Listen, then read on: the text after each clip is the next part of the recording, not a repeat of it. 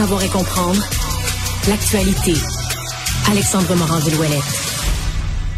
Alex, bonjour. Bonjour, Benoît. Ah, ben, j'avais pas pensé. Il y a les anti-vax, les anti-mesures sanitaires, là, il y a les anti-tramways. Oui, euh, les anti-tramways qui avaient, euh, on se rappellera dans un procès, là, argumenté que le projet de tramway de Québec était illégal en décembre dernier, avait entendu à la Cour supérieure par le juge Clément Sanson, qui a finalement tranché aujourd'hui. Le procès de tramway, le projet de tramway n'est pas illégal du tout. On rejette en bloc tous les arguments des anti-tramways et donc le projet peut aller de l'avant. Ils disent que le Conseil des ministres, entre autres, avait le pouvoir de se prononcer sur le projet de tramway de Québec, que les tribunaux sont pas de pouvoir et ont pas non plus de capacité à intervenir dans le manquement des engagements électoraux non plus. Ah bon? Donc il y avait plusieurs, plusieurs, plusieurs, plusieurs arguments qui avaient été fait entendre par le groupe Québec mérite mieux, QMM, qui était justement ce groupe qui, euh, qui voulait s'opposer au tramway de Québec, mais donc vont échouer complètement dans cette demande qui a été Ben, faite. Donc, quoi? Au moins, ils se sont présentés en cours, ils ont rien cassé. voilà. Ben, bravo. C'est- ils ont fait valoir leur point, puis maintenant, il y a eu une décision. Exact. Ils demandaient à ce qu'il y ait un référendum, entre autres, sur le projet, mais ça non plus, ça ira pas de l'avant. Donc, sur toute la ligne, ils ont été déboutés. Mais comme tu le dis, c'est bien. euh, faut faire les choses comme il faut. Ils sont allés Ouais. devant les tribunaux, ils se sont fait entendre. Malheureusement pour eux, ils n'ont pas gain de cause. Bon, une histoire euh, de chauffeur là, qui a coûté la vie à une personne et a blessé sept autres euh, qui retrouvent la liberté assez vite. Hein? Ouais, Vincent Lemay, à 43 ans, a brisé plusieurs vies en février 2018. Il avait trop bu après son travail. Il avait quand même pris la route par la suite. Un taux d'alcoolémie dans son sang qui était plus de deux fois la limite permise. Il roulait jusqu'à 127 km heure, approché d'un chantier au rond-point de Dorval sur l'autoroute 20. Il a pas ralenti, au contraire, il a accéléré, fait une collision avec un véhicule. Le véhicule a été projeté, lui, sur un groupe de travailleurs du ministère des Transports qui était sur place. Un homme a perdu la vie, sept autres personnes qui ont été blessées par la suite. Et là, lui a subi un peu plus d'un an des quatre années de pénitencier auxquelles il été blessé, condamné. là. Lui, il est pas blessé. Non. Ils sont jamais blessés. Exact. Et euh, lui, déjà sa semi-liberté, c'est ce qu'on apprend aujourd'hui. Donc, un peu plus d'un an après avoir euh, obtenu justement cette sentence de quatre ans de pénitencier.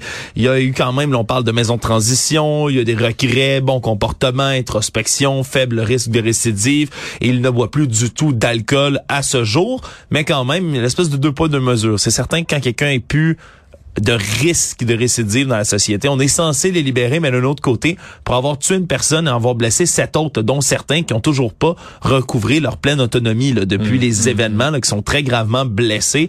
Mais il y en a qui trouvent là-dedans que c'est très peu payé pour le crime. Alors, on, on ajoute à ça la nouvelle information sur la quantité d'alcool qui est bonne ou pas pour la santé. Oui, il y a toujours beaucoup d'études qui sont sur la consommation d'alcool, mais là, on avait demandé au Centre canadien sur les dépendances et l'usage de substances de revoir les lignes directrices sur la consommation d'alcool. Ont été mandatés de faire tout ça au nom de Santé Canada. Et eux ont fait une revue exhaustive de toute la littérature scientifique sur le sujet. Ils ont déclaré que peu importe la quantité d'alcool que vous ingérez, là, le message, c'est qu'il n'y a aucune dose d'alcool qui est bonne pour la santé. Fait simplement moduler les risques. Donc, ils ont dit, avant, là, on recommandait, là, c'était trois verres par jour pour les hommes jusqu'à 15 par semaine. C'était deux par jour pour les femmes jusqu'à 10 par semaine.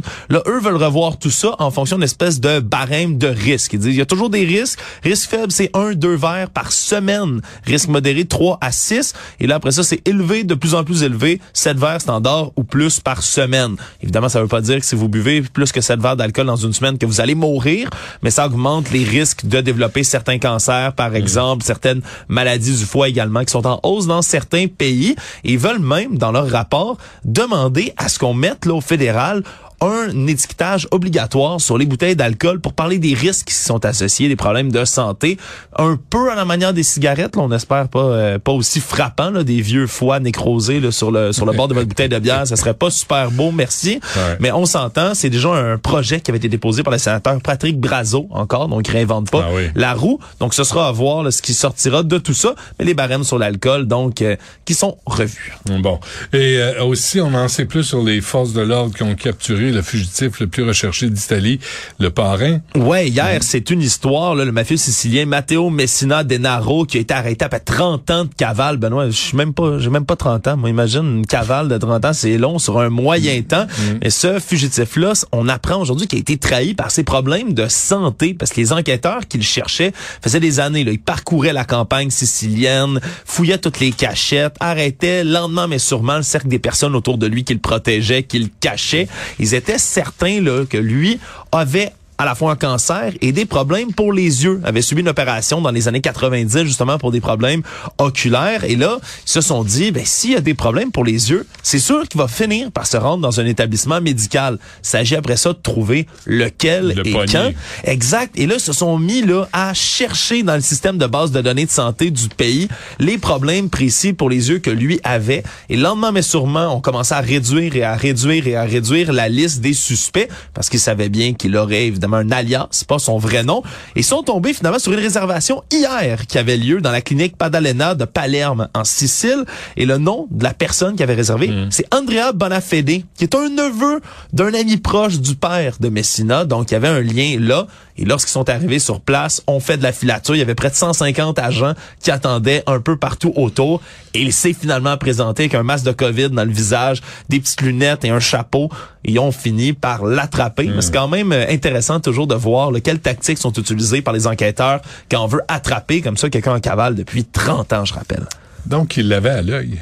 Ouais. Ah, arrête, OK. Bon, euh, c'est tout. On n'a pas le temps pour le nom des célébrités les plus Oh, étranges. c'est triste. Je- Benoît, J'aime tellement ça, deux, les trois exemples. Ah, écoute, mais Kate Winslet, son enfant s'appelle Bear Blaze. Ah, ouais. Ça m'a fait mourir. L'enfant de Uma Thurman Hmm. s'appelle, attention, je m'éclaircis la gorge, Rosaline Arusha Arcadina Altaloun Florence Thurman Busson. Présent, madame. Tu sais, quand t'as Ah ton enfant, Ben en oui. regarde, moi, j'ai pas d'autres N'as-tu un commentaires. autre? Ah, ben écoute, le chef madame. Jamie Oliver, tous ses enfants ont les- des noms à coucher dehors. J'ai pas peur de le dire. Poppy Honey Rosie, Daisy Boo Pamela, Buddy Bear Maurice, Petal Blossom Rainbow, tu sais, Petal River Rocket Blue Dallas. C'est dernier. quand ils sont petits, mais une fois que t'es adulte, là, Mais remarque, moi, j'aimerais ça m'appeler River Rocket Blue Dallas. Juste ça, hein. Tu sais, à chaque fois, tu- Tu signes ça sur un chèque, là. T'exiges qu'on t'appelle par ton nom complet à chaque Ouais, fois que quelqu'un veut te parler, là. C'est River, Monsieur River Rocket Blue Dallas pour vous. Un nom, un prénom. C'est ça la règle. Merci. Parfait. Tout- Surtout. Alexandre Moranville-Ouellette, bien sûr. exactement. Merci. Salut. À demain.